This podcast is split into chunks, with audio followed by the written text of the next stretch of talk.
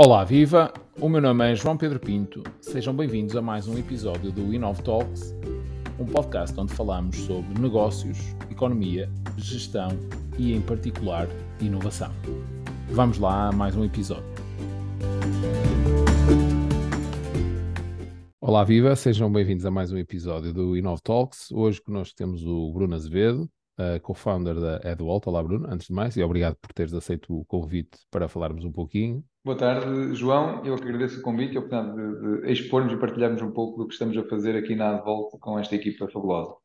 Muito bem. Bem, uh, se calhar começar por dizer uh, para os mais distraídos que, uh, e, e, como, e, já como, como mote de, de partida, vocês foram considerados, ganharam um prémio inovação da Cotec em 2022, tendo nós aqui o, muito o foco da, da inovação, achei que, que, seria o timing adequado para podermos falar sobre, sobre a Edwalt, que não é propriamente uma empresa uma empresa recente, aliás, já nos conhecemos há alguns anos, e portanto pedia-te, no fundo, para fazeres, uh, de certa forma, um pitch daquilo que, daquilo que foi, daquilo que é de no fundo, nos dias de hoje, e depois uh, tem aqui algumas questões, se calhar, para revisitarmos o início, uh, porque tem sido, imagino eu, uma, uma jornada engraçada de percorrer.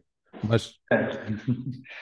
Não, eh, contando um pouco quem, quem nós somos, portanto, hoje à volta são um conjunto de 50 pessoas eh, dedicadas diariamente a, a inovar eh, e a desenvolver tecnologia para eletrificar o setor de transporte de mercadorias. Eh, iniciamos a nossa atividade como empresa há nove anos, portanto, foi fundada em 2014, com um objetivo muito claro, que era eliminar o uso de diesel no transporte de mercadorias refrigeradas.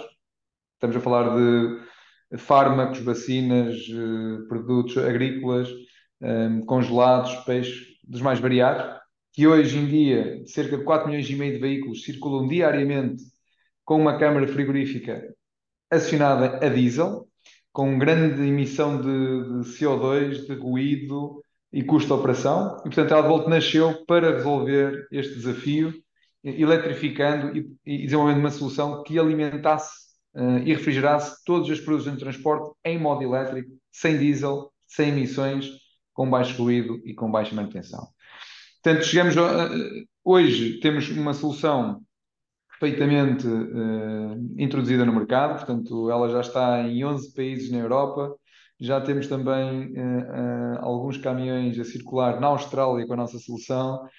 foi um desafio interessante e, e, estamos já a arrancar também com, com alguns pilotos já no, no, nos Estados Unidos. Portanto, já, já estamos efetivamente, uh, acabamos por criar aqui uma grande oportunidade e uma mudança em que hoje as máquinas de transporte refrigerado já são puramente elétricas com a nossa solução e, e neste momento a equipa não para de, de se dedicar a inovar e a, e a, abraçar tudo que são desafios cada vez mais com caminhões elétricos, híbridos e até hidrogênio. É um esses, pouco... esses 4 milhões e meio de, de veículos que, estás a, que, que, mencionaste há pouco a circular uh, todos os dias são em que contexto? Contexto uh, nacional, europeu? Não, estou a falar a nível global. A nível global, global. ok. A nível global. Para termos uma noção, a é um nicho, mas é um nicho uhum. muito grande e com uma grande relevância. Uh, para termos uma noção, um, um terço da produção agrícola é desperdiçada durante a cadeia logística ou na cadeia logística. E se, e se pensarmos um pouco, sei lá, um produtor agrícola na Índia, quando produz uh, e recolhe os, os produtos da, da, das suas produções, produções agrícolas, não tendo uma forma de conservar a mercadoria até ao, ao, ponto de consumo, e ao fazer um transporte sem conservação e ao fazer uma venda sem conservação, acaba por estar exposto ao amadurecimento dos produtos, às variações de temperatura, o que degrada os produtos rapidamente e faz com que eh, toda a sua produção, só dois terços é que seja consumida, ok? Portanto, se imaginarmos o percurso de uma papaya ou de uma banana da América do, do, Sul até à nossa casa, portanto, de três bananas, acabamos só por consumir duas. E, e, ou seja, um terço é desperdiçado durante a cadeia logística. Isto é um, um número muito relevante, porque numa população mundial cada vez mais eh, em crescimento, não é? Se nos dermos ao luxo de desperdiçar um terço do que produzimos, estamos efetivamente a, degradar muito mais rapidamente e consumir recursos do planeta Terra que não são infinitos e que, portanto, agrava aqui um problema maior. Um, ou seja, uma forma de então reduzirmos este desperdício é aumentarmos as condições de logísticas, Uhum. nomeadamente introduzindo uh, cadeias logísticas com temperatura controlada. ok? Ok. E, e é engraçado, portanto, na Índia, uh, as maçãs que vêm dos Estados Unidos duram muito mais tempo e, e conseguem-se vender melhor que uma maçã local. Porque nos Estados Unidos eles vêm em contentores e ficam lá nos contentores, têm conservação de temperatura e, portanto, acabam por uh, se desperdiçar menos. Certo. E ao mesmo tempo, para quem comercializa, acaba por ter um maior profit, é? uma maior Certo. rentabilidade. Portanto, isto tem- não tem só a ver com o impacto do desperdício, mas também com o impacto no farming e no- na, na- na rentabilidade dos locais, não é? O que melhora as economias, melhora os rendimentos, melhora a produtividade, digamos assim. Sim. Sairmos da eletrificação e formos ao problema inicial, ele é muito, ele é muito interessante, diria, e tem um espírito muito interessante. Portanto, esse é um ponto. Se olharmos para a forma como é que esta cadeia logística hoje é acondicionada, ela está suportada em máquinas de refrigeração a diesel. Uhum. Significa que as bananas vêm num contentor marítimo, que vem no barco e esse sim está ligado ao circuito elétrico do barco. Quando o contentor marítimo chega ao Porto de Sines ou ao Porto de Leixões, é transferido para um comboio ou para um semi-reboque que necessita de um gerador a diesel para alimentar eletricamente esse contentor. Ele chega ao entreposto logístico, é descarregada as bananas ou o que for. No interposto logístico, o interposto é refrigerado, Certo. aí consumo de elétrico, esperemos nós, fonte renovável, Certo. preferencialmente. Fazemos grupagem e dispersamos para um semi-reboque que vai distribuir para um interposto de uma cadeia de supermercados. O interposto de cadeia de supermercados é outra vez transferido para um caminhão que tem novamente uma máquina de frio a diesel que vai até ao supermercado. E no, no supermercado, se calhar, temos o last mile que pode ir outra vez numa carrinha que tem uma máquina de frio suportada no diesel. Portanto, se olharmos para esta cadeia toda, Uhum. temos 4 milhões e meio de veículos entre contentores marítimos, caminhões, reboques e carrinhas, são 4 milhões e meio de veículos diariamente a fazer distribuição e transporte de mercadoria refrigerada. Certo. Ah, bem, e vocês começaram, ah, dizias há pouco que atualmente estão com 50 pessoas. Ah, vocês começaram há 9 anos, como dizias, não é? Não com 50 pessoas. Com quantas pessoas começaram? Portanto, foi uma equipa fundadora de quatro, somos quatro cofundadores, Ok. hum, em, em que começamos ainda em projeto de, de- de investigação na Faculdade de Engenharia da Universidade do Porto, Uhum. e com ali com, com muito entusiasmo e, e- e ajuda do professor Adriano Carvalho, portanto, que é um, acaba por ser aqui um mentor e, e uma pessoa que- muito acarinhada e que nos tem acompanhado e, dando muito suporte neste, neste trajeto. E rapidamente tivemos a sorte de encontrar outros empreendedores que se foram juntando ao projeto, mesmo em teses de verão, estágios, em estágios de verão, depois teses de mestrado, Uhum. um, que se foram juntando ao projeto e, e que fazem parte da equipa fundadora, com muito, muito orgulho que temos. Portanto, passamos ali de 4 para quando a empresa éramos 5, 6, pronto, fomos paulatinamente eh, crescendo e, e hoje é uma equipa de, de 50 e esperamos vir a ser mais em breve. Certo. Ou seja, vocês começaram a pensar na eletrificação deste, desta cadeia de valor, é? Na- na- na- neste tipo de, desde logo nos caminhões, etc., quando ainda não se falava hum, da eletrificação dos veículos, não é? Do- do- do- quando não havia, quando isto, hoje em dia é tema, não é? É tema, pronto, é tema, é, é recorrente, hum, mas há nove anos atrás não era, não era propriamente um tema, não é? Um tema eh, do dia a dia, portanto, um tema que estivesse dis- disseminado por toda a gente, não é? Ou seja, eh, vocês andaram um bocadinho, ou seja, de certa forma, vi- viram que seria um desafio, não é? Que era um, seria já um desafio, mas do ponto de vista tecnológico, não é? existe Sim. um know-how associado também à vossa tecnologia, ou seja, qu- quais é que foram aqui as oportunidades e, eh, e o impacto que vocês viram na- na- nessa, nessa, nessa primeira instância? Sim, no, no fundo foi, eu, eh, eh, ou seja, nós estávamos a estudar na, na FIOP e, e, portanto, a minha formação base é em eletrotécnica, eh, e assim como a dos meus três cofundadores e parceiros de luta. Eh, Portanto, nós estávamos a estar na FIOP e, e na altura já falava, já havia muita questão do carro híbrido, eh, da Toyota, não é? Certo. e até a Toyota promovia algumas sessões de mostrar os veículos híbridos e a própria Honda também tinha na altura veículos híbridos, portanto, o Toyota Prius era muito conhecido. Uh, portanto, tudo isto de travagem regenerativa, de carregamentos, era muito familiar pela Toyota. A Tesla já, já, já era conhecida também, já sabia falar, e a Nissan tinha o Nissan Leaf. Já, já existia na altura? Já, já existia na altura, portanto, o Nissan Leaf introduziu, se não estou em erro, em 2010, penso eu. Hum, Portanto, Ok. já, já havia, já havia. Hum, se não estou enganado, acho que não. Ah, ah, mas, portanto, já havia qualquer coisa. Inclusive, ah, e a nível nacional, e que nos temos que orgulhar muito, a própria Caetano, dos autocarros, não é? Uhum. A Caetano Vaz, já estava a fazer um processo de retrofit de autocarros de aeroporto, portanto, os autocarros de aeroporto movidos a diesel, portanto, estavam a fazer um retrofit para eles serem, uh, tornarem-se elétricos e serem completamente elétricos. Portanto, uh, uh, temos empresas portuguesas e nacionais que devemos nos orgulhar que já fazem este trabalho há muito tempo, já são pioneiros há muito tempo. Portanto, nós também tínhamos esse bom exemplo, porque a Caetano também ia desafiando os estudantes da FEUP com um projeto de tração elétrica, de, de conversão elétrica. O que é que acontece? Nós, eh, sendo-nos entusiastas da área e gostando muito desta parte de, de eletrificação, de carros elétricos, veículos elétricos, tudo, quisemos, no fundo, pegar na mesma tecnologia e resolver um problema hum, de fundo, não é? Não estamos aqui a falar de um carro, não é? Mas resolver um problema de fundo. E então começamos a, a, a, tentar pesquisar no transporte de mercadorias, nos caminhões, e a contactar com empresas de transporte, não é? transporte de mercadorias. E pedir-lhes dados de caminhões para estudar um caminhão, para perceber como é que era um caminhão nos dias de hoje, e se aplicássemos exatamente a mesma tecnologia de um carro híbrido, uh, qual era o benefício que se teria? o impacto é maior, não é? Portanto, uhum. E, pronto, e, foi, e foi assim, não, não teve nada programado. Não acordamos um dia e dissemos vamos fazer uma empresa. Sim. Não foi nada disso. Foi, foi muito esta curiosidade. E, pronto, tivemos a sorte na altura. Uh, a Luís Simões uh, acabou por nos disponibilizar dados de uma viatura, de um caminhão, que eles fazem muito bem a monitorização da operação, e, e dados para nós estudarmos, como estudantes, para nós analisarmos. Uhum. Fizemos essa análise. Então a análise era perceber este caminhão que hoje é movido a diesel, se tivesse um sistema semelhante ao do, Toyota Prius, ou um sistema de recuperação de na trabalho, um KERS, na, na Fórmula 1 já se falava, qual seria o benefício, qual seria a poupança? Ah, e daquela análise toda que fizemos, percebemos que a poupança estaria nos 11%, não é? 11%. Num caminhão estamos a falar de alguns litros.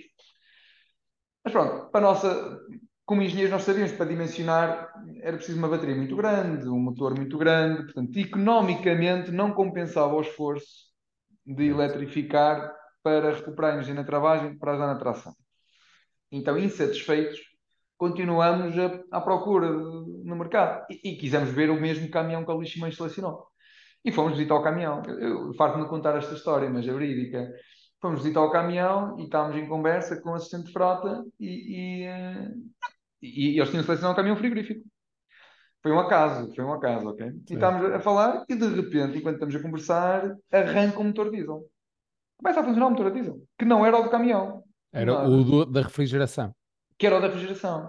Eu mesmo a explicar isto, as pessoas nem estão a imaginar o que é que eu estou a dizer. Porque uh, estamos a conversar e em cima do caminhão tem uma cápsula, não é? Que tem lá dentro um motor a diesel de 4 cilindros, como um, um, motor de um trator, no fundo, que está só dedicado a trabalhar para fazer acionar todo o circuito de refrigeração da mercadoria. E, e eram seis da tarde e aquele arranca aquele motor diesel e nós perguntamos o que é que é isto?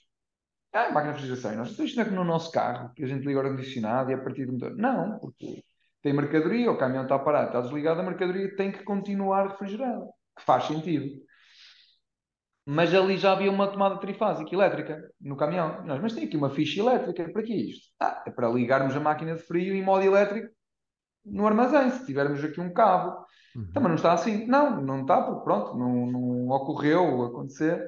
Então, em andamento, não há baterias, não há. Não, não há. E nós percebemos rapidamente que havia ali uma oportunidade que um, não fazia sentido para nós existir ali um motor diesel para aquela função quando podíamos fazer aquilo com baterias e se recuperássemos energia de travagem, que é imensa, podia ser reutilizada para aquela máquina e, portanto, começou a, a partir daqui a ideia. Claro, Sim. depois temos que perceber, uh, olhamos para a máquina de frio, qual era a marca e o modelo, olhamos para o caminhão, fizemos imensas perguntas à, à, empresa de transportes, fomos ver com outras empresas de transportes se era realmente assim, lá fora, em Portugal, começar a fazer um levantamento de mercado, não é? E percebemos que realmente era um, era um, era um problema com valor, não é? E engraçado para se resolver, quando principalmente as máquinas já estavam preparadas para funcionar em modo elétrico. Portanto, era. Porquê é que isto não está inventado? Porquê é que isto não está feito?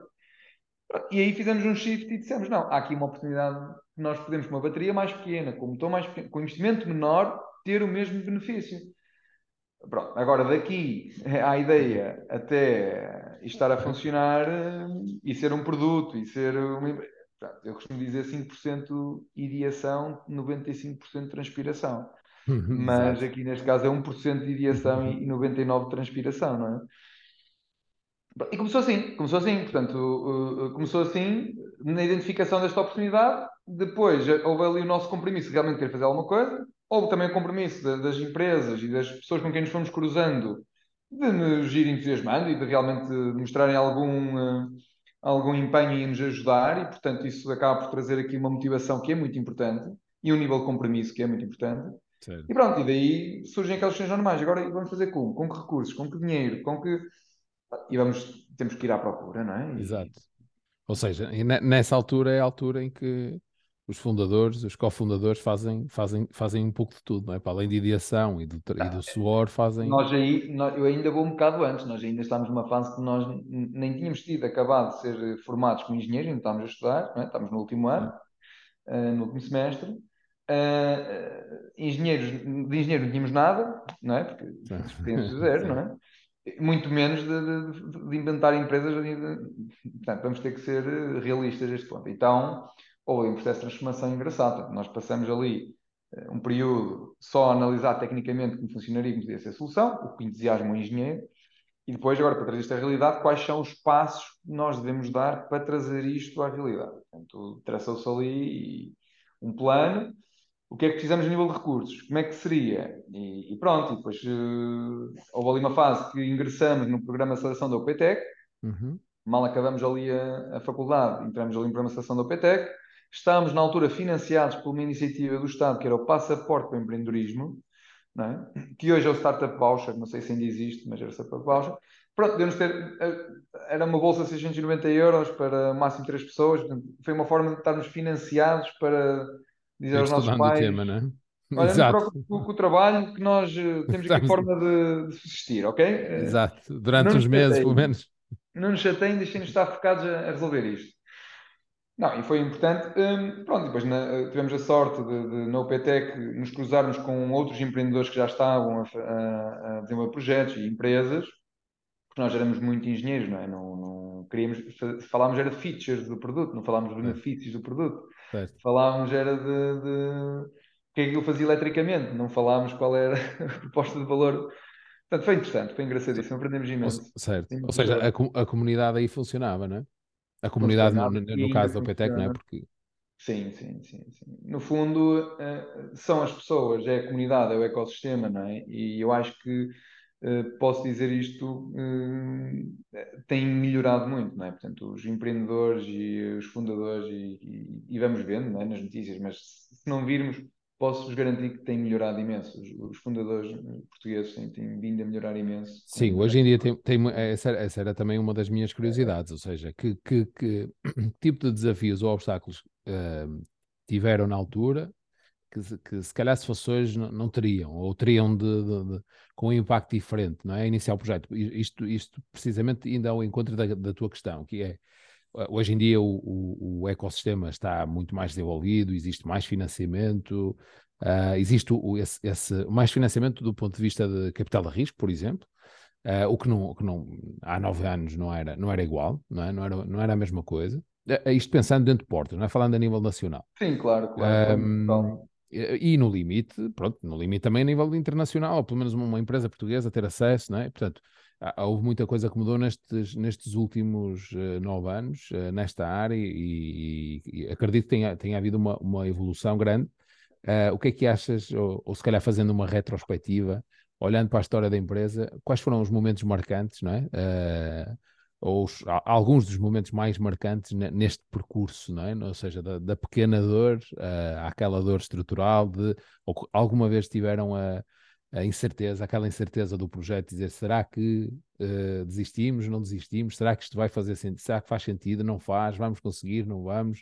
Uh, algum momento teve na vossa passou-vos pela cabeça em desistir do projeto, imagino que é, é natural que isso aconteça na, na, na sim, sim, na grande é, maioria dos projetos. É, não é? Há períodos que, que, são difíceis, efetivamente são. Não é um processo fácil, não vale a pena estar aqui a, a pintar isto de, de cor-de-rosa, que não... mas também não vale a pena estar pintado preto, também não, certo, certo, também certo. não sou dramático ao ponto.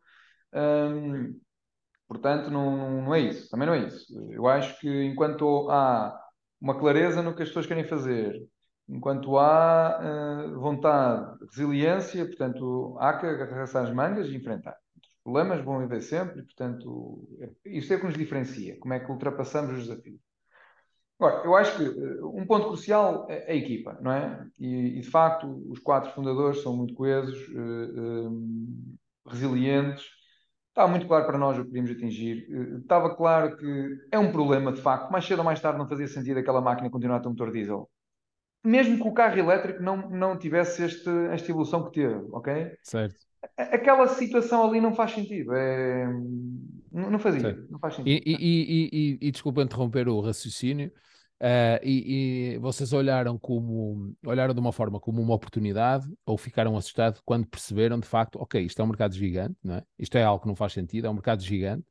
Uh, olharam, olharam para isso eh, de que forma? Na forma de, ok, isto é uma oportunidade, ou na lógica otimista, ou na lógica mais uh, cautelosa de, ok, isto é uma oportunidade, mas será que há alguém a pensar nisto? Será que, e dada a dimensão do mercado, uh, de hoje para amanhã o próprio, porque é que o próprio Uh, o próprio produtor da, da, da, do, do, caminhão, produtor, o fabricante, não é? Sim, porque é que a própria, porque é que não, não, não sei se hoje em dia se esse tipo de solução, se, se já existem essas soluções elétricas de forma de forma de forma de portanto, sair de fábrica uh, dessa forma.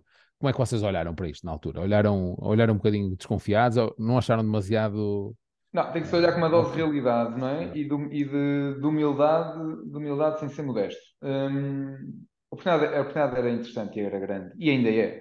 Cuidado que o que está feito é 0,0001%. Cuidado. Okay. E ainda é, ainda é.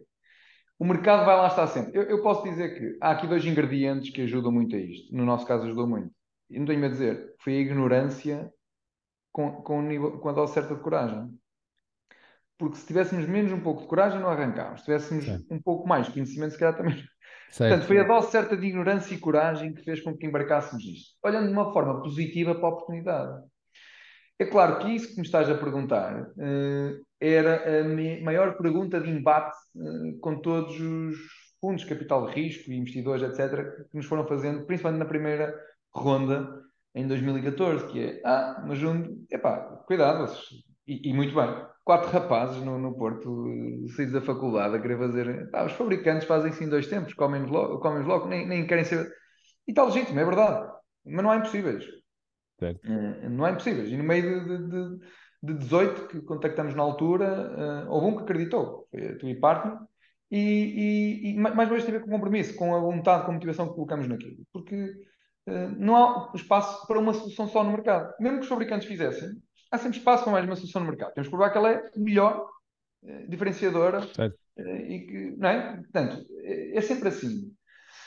Mas nós olhamos para o mercado com muito cuidado, não é? Fomos perceber hum, o que existia e o que não existia, temos de investigar ao máximo, em papers, até em patentes, em tudo o que é que havia, perceber um bocado, fomos ao terreno, falar com os distribuidores desses fabricantes, eh, tudo, e e, e, tudo nos pareceu que a malta nem estava a ver o filme, nem, nem, nem estavam ainda. Diziam todos, ui, esqueçam isso.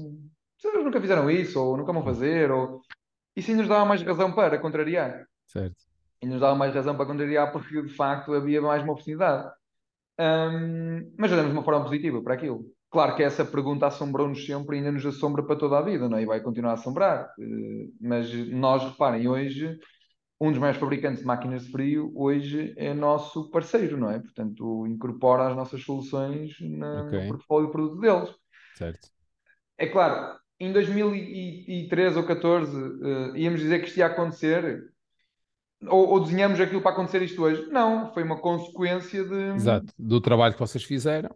Exato, e do, do próprio mercado e circunstâncias, e, e são oportunidades de, de, negócio que são benéficas para ambas as partes. Portanto, também aconteceu o contrário outros, outros fabricantes olharem e dizerem assim: ah, nós somos melhores e fazemos isso melhor e portanto vamos fazer por nós próprios. E pronto, tomar essa decisão, vá lá, felizmente ainda não conseguiram a concessão para o mercado, nos tempo estar aqui à frente, mas estamos certos que vão chegar, não é? Estamos certos que vão chegar. Agora, há uma coisa importante, e nós percebemos bem quem é o nosso cliente, nós percebemos bem quem é o utilizador da solução, nós percebemos bem a quem queremos acrescentar valor. E, nesse, e desde muito cedo fomos muito claros nisso que o nosso cliente para nós era o transportador. Ok? É uhum. quem tem o caminhão, não é? Okay. E quem tem o caminhão, tanto compra o caminhão ao fabricante do caminhão e a máquina frio como também compram outro sistema para lhe aumentar a proposta de valor. E, portanto, Certo. aí nós estamos a par dos fabricantes e não ficamos por trás de um fabricante. Estão a entender? Sim. É muito importante isto, mas é uma diferença. o vo- Desculpa interromper, o vosso sistema, no fundo o vosso equipamento, é compatível com todas, com todos com os... todas as marcas de as marcas frio, têm- máquinas de frio, em, em qualquer caminhão, em qualquer marca de caminhão. Ok, Ok? Agora, claro que tendencialmente o que é que a gente pensa? Ah, vou desenvolver aqui um equipamento que é ótimo para os fabricantes, os fabricantes um dia compram isto e metem na rede deles a vender. Certo, mas eles para fazerem isso têm que também perceber que vão ganhar com isso. Temos de ter provas dadas, não é? E portanto, quem é o, no último instância, quem é que beneficia com isto? É o transportador. É ele, é com ele que temos que desenhar isto, é com ele que temos que falar, é com ele que temos que, que trabalhar. Porque esse mesmo transportador é o maestro do mercado, é o cliente, é o maestro do mercado. Portanto, o, o fabricante até pode ser muito bom, mas se o cliente gostar muito do serviço que a Advolt presta de inovação que faz isso tudo, tem lugar, a Advolt tem lugar no mercado. E, e vai desafiar o outro fabricante. E foi isso que fizemos. E por isso é que nós chamamos aos nossos clientes, não chamamos clientes, chamamos de inovadores. Porque, na verdade, eles vivem todos os dias com uma série de dores e de sonhos, porque eles já sabem o que querem, não é? Muitos deles já sabem o que querem, onde querem estar e o que querem fazer. Eles sabem tudo. A questão é que o dia a dia deles é transporte ou logística. Não é desenvolver eletrónica, não é desenvolver eh, sistemas Sim. cloud, não é esse. E eles, o foco deles é um. Mas eles sabem como é que o trabalho deles e o futuro deles seria melhor com determinadas ferramentas. Portanto, nós só chegamos lá, ouvimos, escrevemos e começamos a perceber como é que conseguimos entregar aquilo que eles estão a imaginar. Isso é um trabalho em conjunto excepcional. Portanto, é, é- é- eu acho que isso é uma grande vantagem nossa. Mantemos este espírito e toda a equipa mantém esse espírito, porque aí não há que ter medo. certo. Ter medo.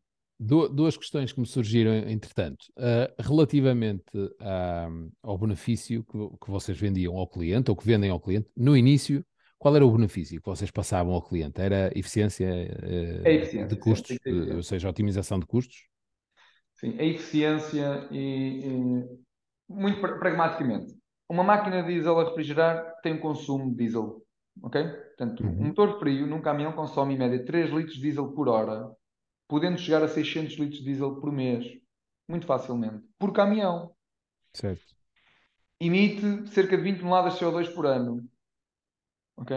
Essa era a parte onde eu ia chegar, eh, entretanto. Não, mas este raio- raio-x, veículo a veículo, em média, 600 litros de diesel mês, 20 toneladas de CO2 por, por ano, tirando o NOx, que é, que é o mais prejudicial. Eh, o nível de ruído ensurdecedor, que até vemos várias. eh, este fim de semana eh, foi recebendo de alguns amigos uma notícia Jornal de Notícias a dizer que moradores em Matosinhos, o Lessa da Palmeira, já não me recordo, não conseguem dormir com o barulho de, de- de caminhões frigoríficos ali nas redondezas. Ainda não, perceber- ado- ainda não adotaram a vossa tecnologia, né? Ainda não, ainda não Yes, adotaram. Ainda não adotaram ou não a conhecem. Portanto, podemos não estar a fazer um bom trabalho e não ter ainda dado a conhecer a, a toda a gente isto. Portanto, estes, estes podca- po- podcasts ajudam e agradeço. Hum, portanto, isso, isso- quanto é que isso vale? Ninguém sabe, não se consegue medir, não é?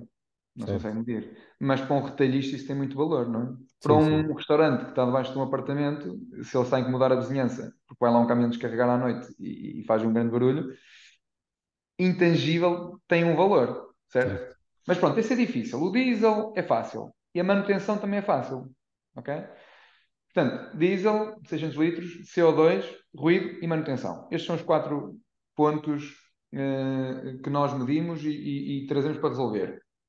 Com uma solução permanente elétrica, acabou o diesel, acabou o CO2, reduziu a manutenção em 50% e baixou o nível de ruído abaixo de 60 decibéis.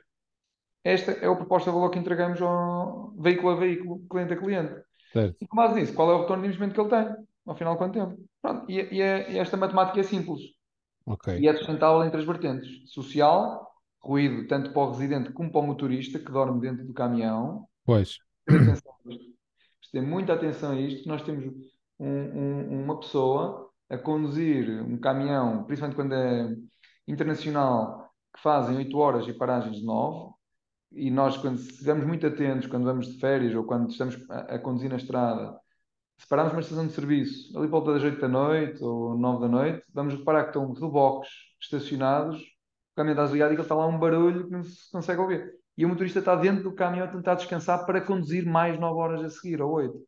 Certo. Isto tem um valor muito grande, não é? porque é a saúde e a segurança de, de, de um ser humano que está em causa. Sim, sim. Em várias linhas, não é? Portanto, e, e, até era por isso que eu fazia a questão há pouco, ou seja, uh, há nove anos, ou, há, ou quando vocês, uh, não terá sido há nove, há, há sete, há seis, sete, oito, quando vocês tinham um piloto, não é? Para, para, para mostrar, uh, imagino que esse seria o principal benefício, era económico. Hoje em dia, acredito que esse benefício é quase tão uh, importante para o vosso cliente como a questão da pegada de, de, de, de carbono e os benefícios uh, associados também a, a, ao tema da, portanto, neste caso do condutor, etc. Ou seja, uh, que provavelmente era algo para, para o qual não se estava tão atento há nove anos atrás. É? Hoje em dia está até por força de, de uma Sim, série. Estar atento é uma coisa, mas no, no final do dia, eu, eu, eu nisto sou muito franco.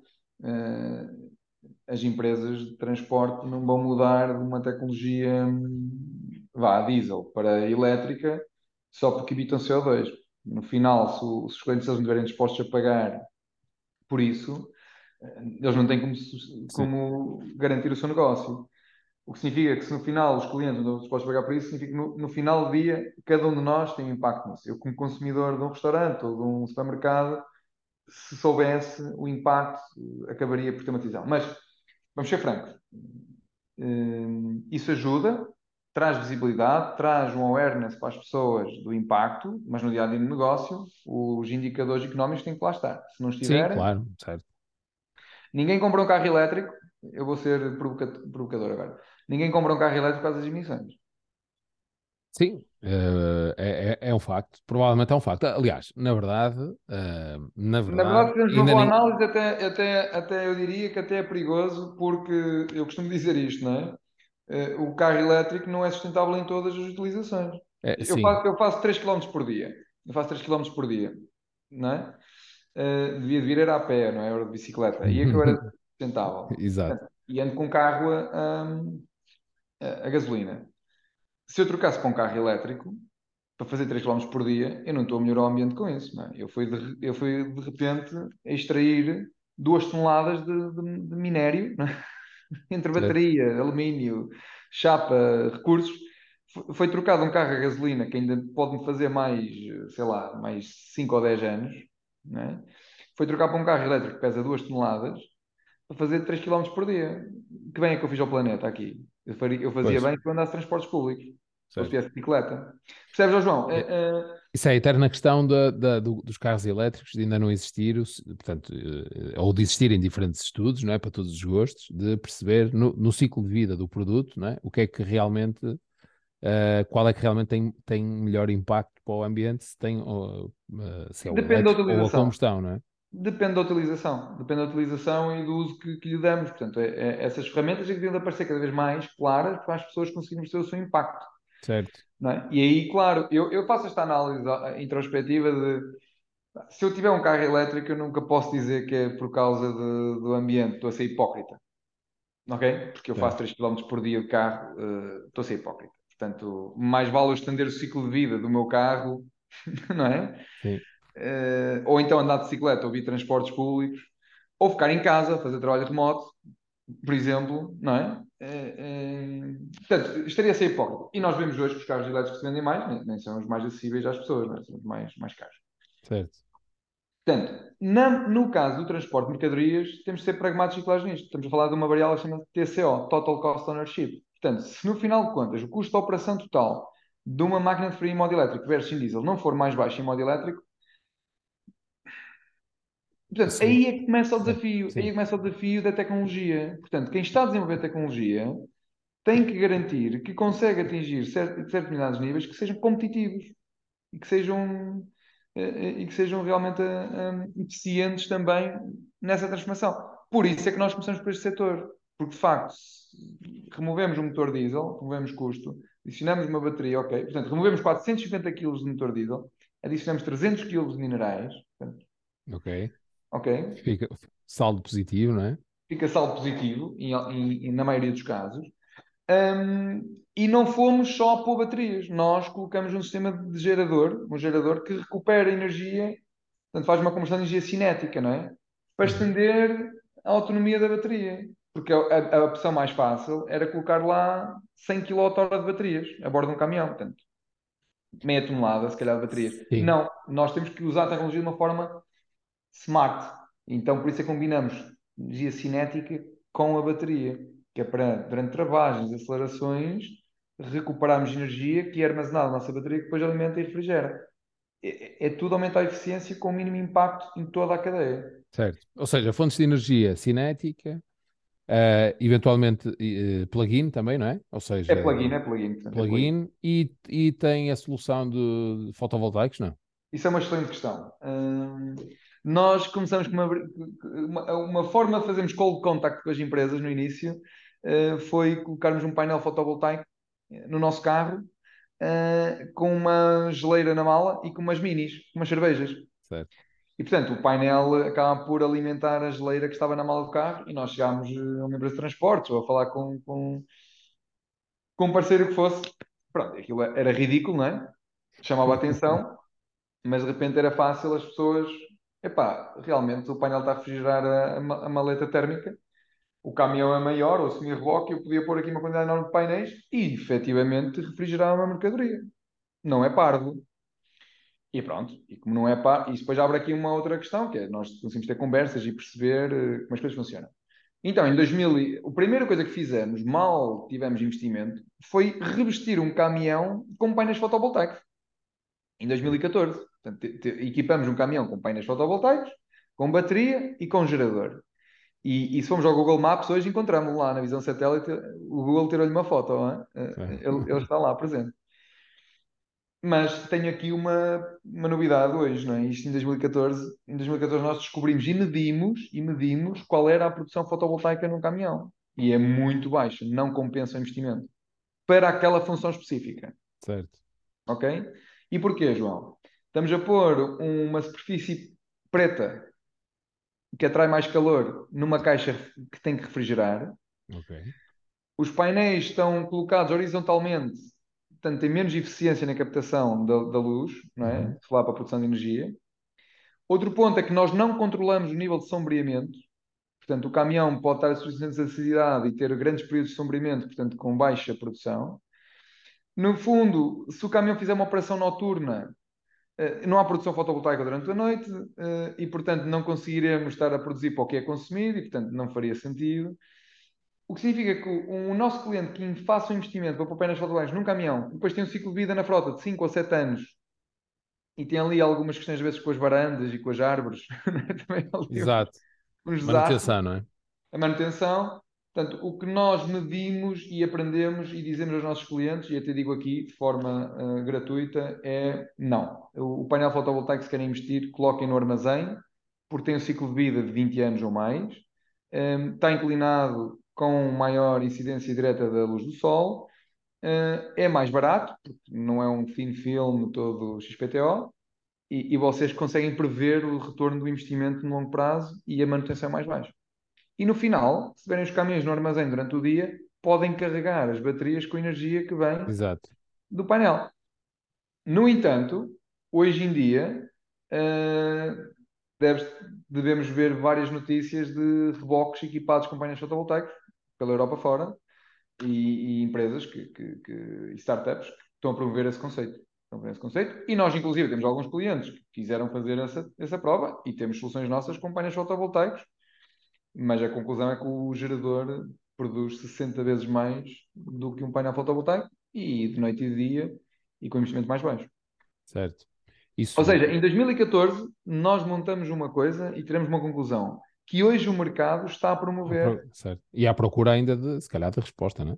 Se, se está a promover algo que provavelmente ainda não tem a, resposta que. que ou, que descobrir aquilo que a gente descobriu, e, e ou, ou, simplesmente nós. Uh, dizemos isto, as pessoas acham que, que, não, que é mentira, e portanto, assim, com o estado da arte, não quer dizer que se amanhã descobrimos uma tecnologia de, de produção fotovoltaica com uma eficiência muito maior, tá?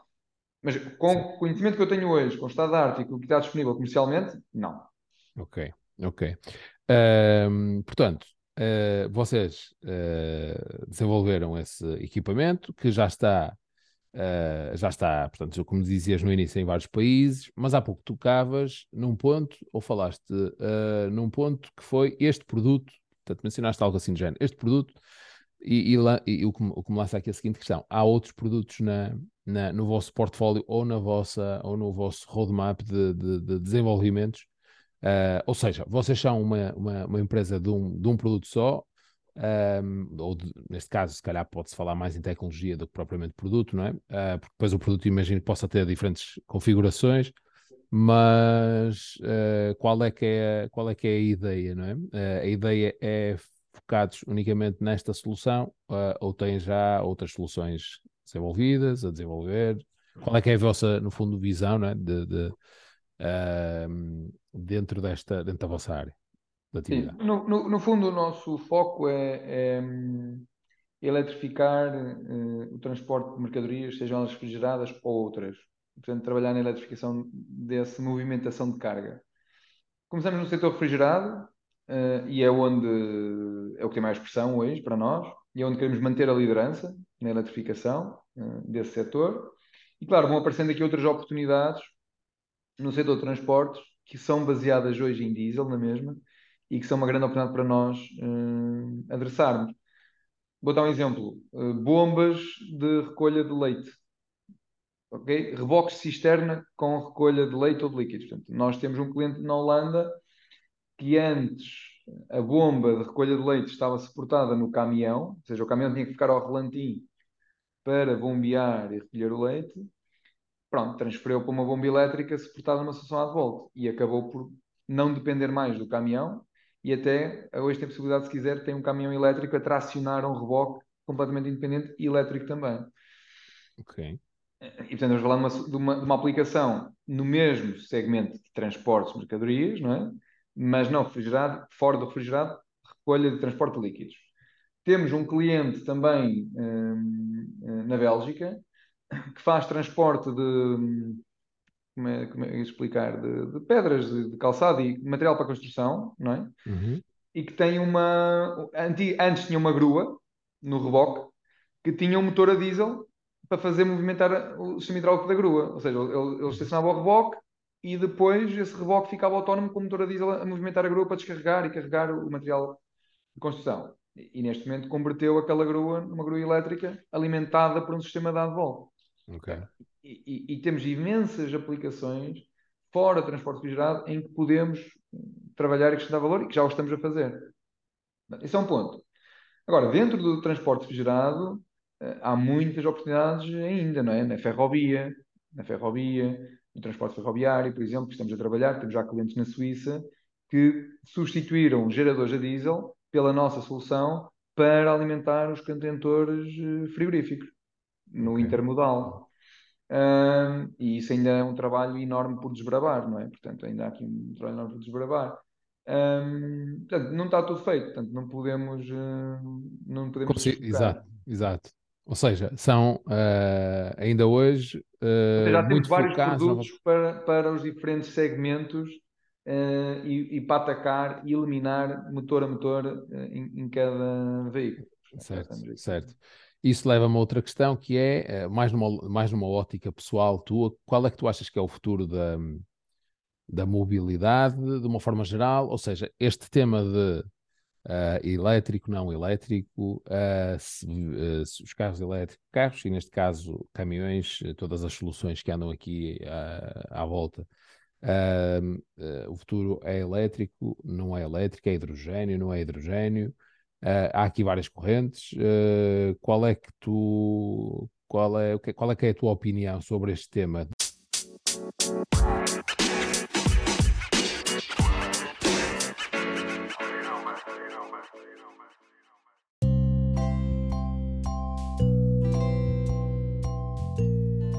Esta foi só a primeira parte da nossa conversa. A segunda será publicada nos próximos dias. Se quiseres ser notificado de todos os novos episódios, subscreve os nossos canais.